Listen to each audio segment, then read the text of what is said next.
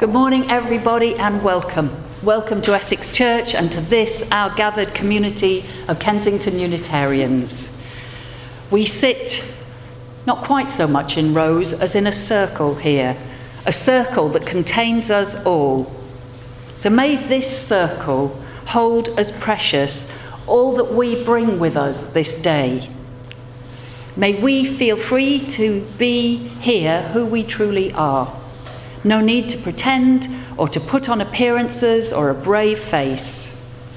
May today's music and silence, words and companionship help each of us to find that of which we are most in need. So let's take a moment of stillness to connect more fully with ourselves. Heightening our awareness of being here now. Let's sense a connection with one another here in this space. And then let's widen that awareness out into the world. One people, one human race, one planet. Welcome, welcome one and all. In today's service, Carol Grace and I are considering the gifts all of us bring to the world and how such gifts might be used for the betterment of all. And we're also reminding ourselves that a human life contains both giving and receiving, a flow of reciprocity moving ever onwards. So I'm going to light our chalice now, and Carol's going to read.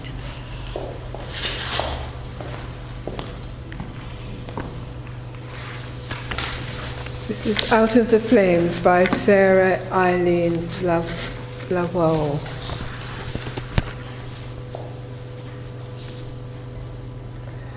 Out of the flames of fear, we rise with courage of our deepest convictions to stand for justice, inclusion, and peace. Out of the flames of scrutiny, we rise to proclaim our faith with hope to heal a fractured and hurting world. Out of the flame of doubt, we rise to embrace the mystery, wonder, and awe of all there is and all that is yet to be.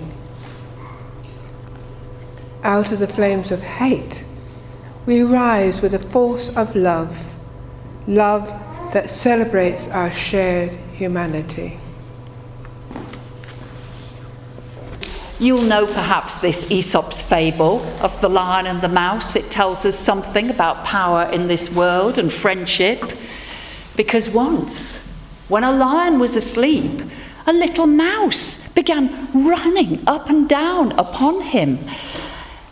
Perhaps mistakenly think that the great beast was in fact a golden, mossy boulder where there might be some little tasty things for him to eat.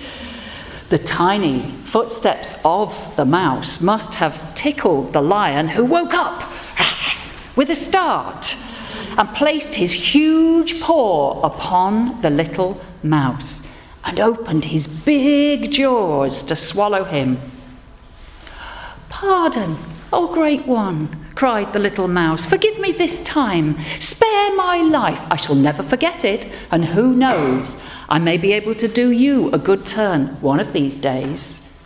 The lion was so amused at the idea of a little mouse being able to help him, that king of beasts, that he lifted his paw and let him go.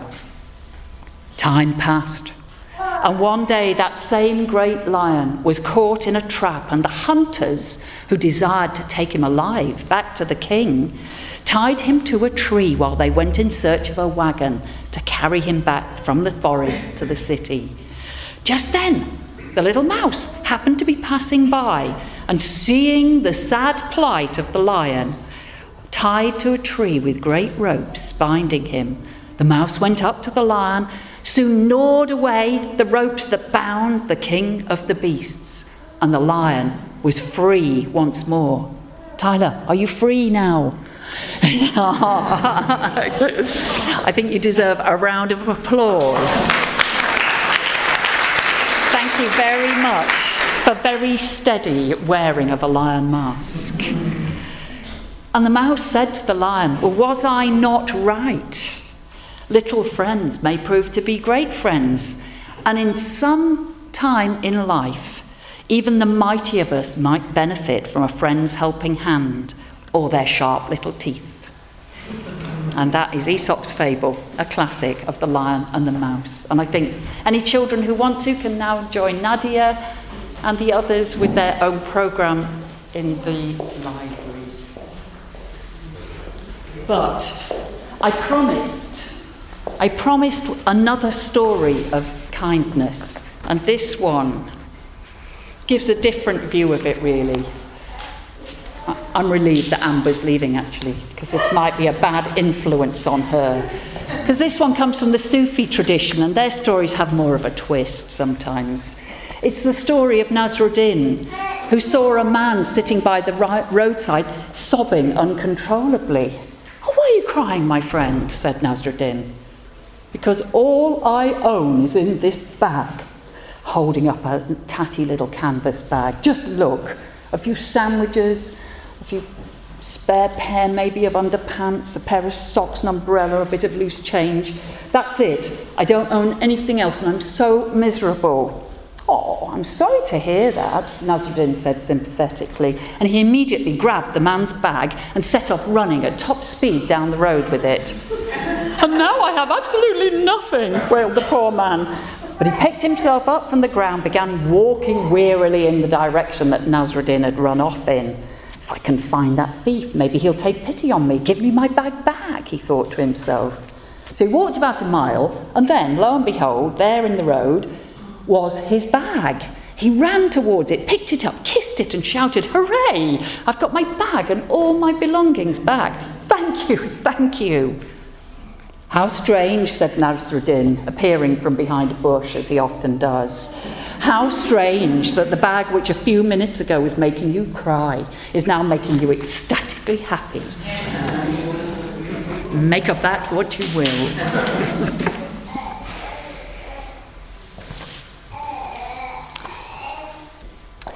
and that's leading now into a time of prayer and reflection.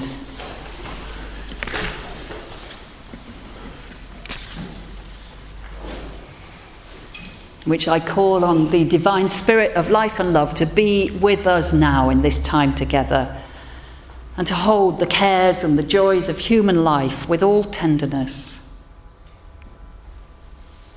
Let's give thanks for all the people in our lives whose smiles and kind words and simple thoughtfulness helps to make life worthwhile.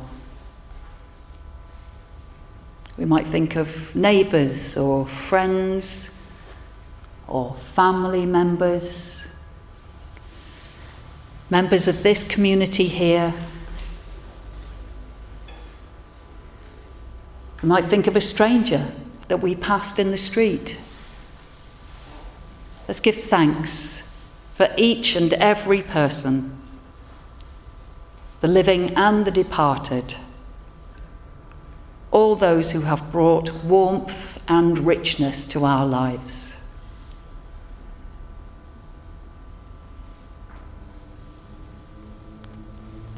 May we be guided to be good friends and companions to others, to know when to speak and when to be silent and listen. To be people who are prepared to make an effort for others, to walk that extra mile, to make that phone call or visit or send that card.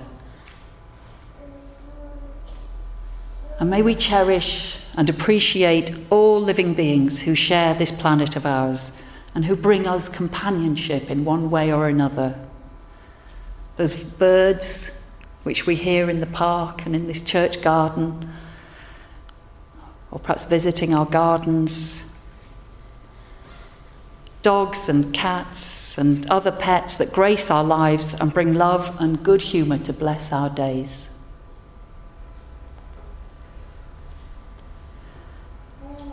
And may we be forgiven and forgive ourselves when we are ever less than loving to others. When our fears or our tiredness or our meanness get the better of us, as for sure they will do from time to time. May we love and accept our own failings as well as other people's and be inspired to be bigger hearted, kinder, more loving day by day. And in a few shared moments of silence now, I invite you to send your thoughts and prayers to those you know are in need this day, be that people in your own lives or indeed your own issues or in the life of our wider world.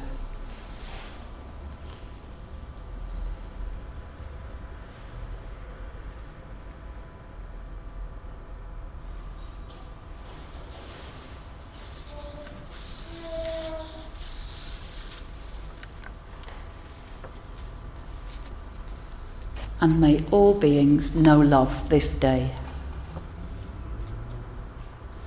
Amen.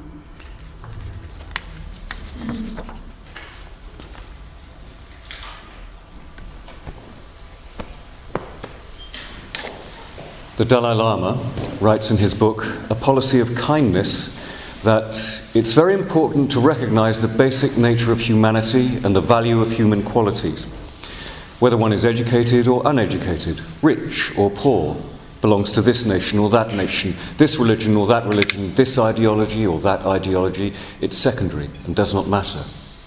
When we return to this basis, all people are the same. Then we can truly say the words brother, sister. Then they are not just nice words, they have some meaning. That kind of motivation automatically builds the practice of kindness.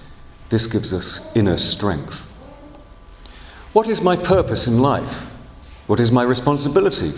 Whether I like it or not, I am on this planet, and it's far better to do something for humanity. So you see that compassion is the seed or basis. If we take care to foster compassion, we will see that it brings the other good human qualities. The topic of compassion is not at all religious business. It's very important to know that it's a human business that it's a question of human survival, that it's not a question of human luxury. I might, might say that religion is a kind of luxury. If you have religion, that's good. But it's clear that even without religion, we can manage. However, without these basic human qualities, we cannot survive. It's a question of our own peace and mental stability.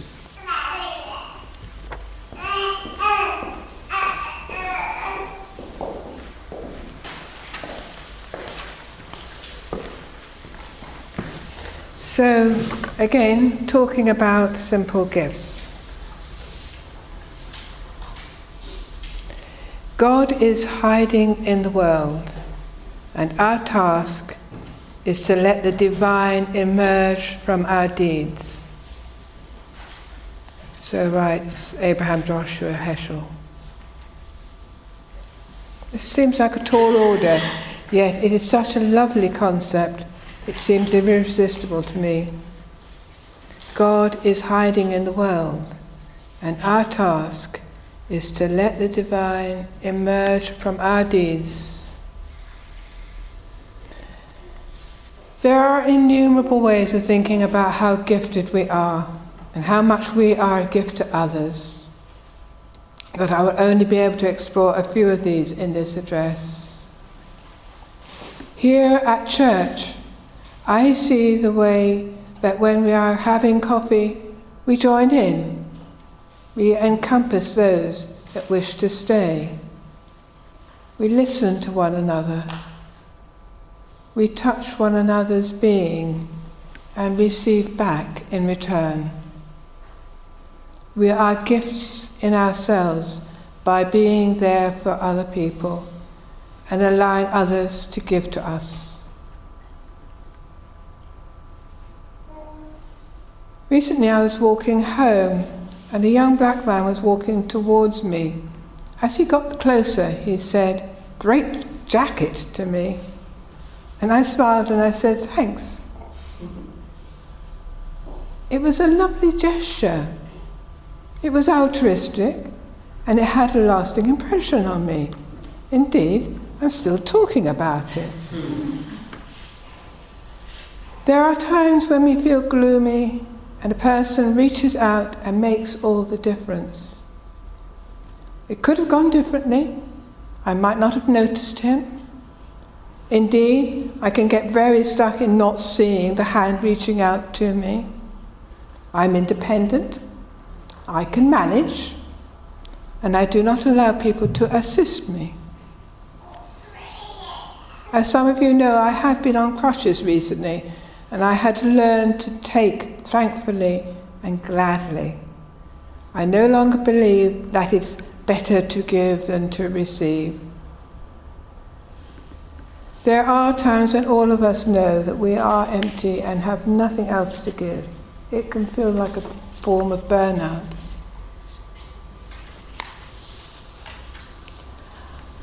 Often the pains of the world feels overwhelming and I think, what can I do?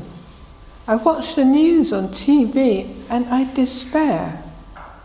I find it hard to see the pain that people inflict on each other and I wonder how we can show compassion and love to others in a vulnerable way, getting close enough to them that they can actually hurt us.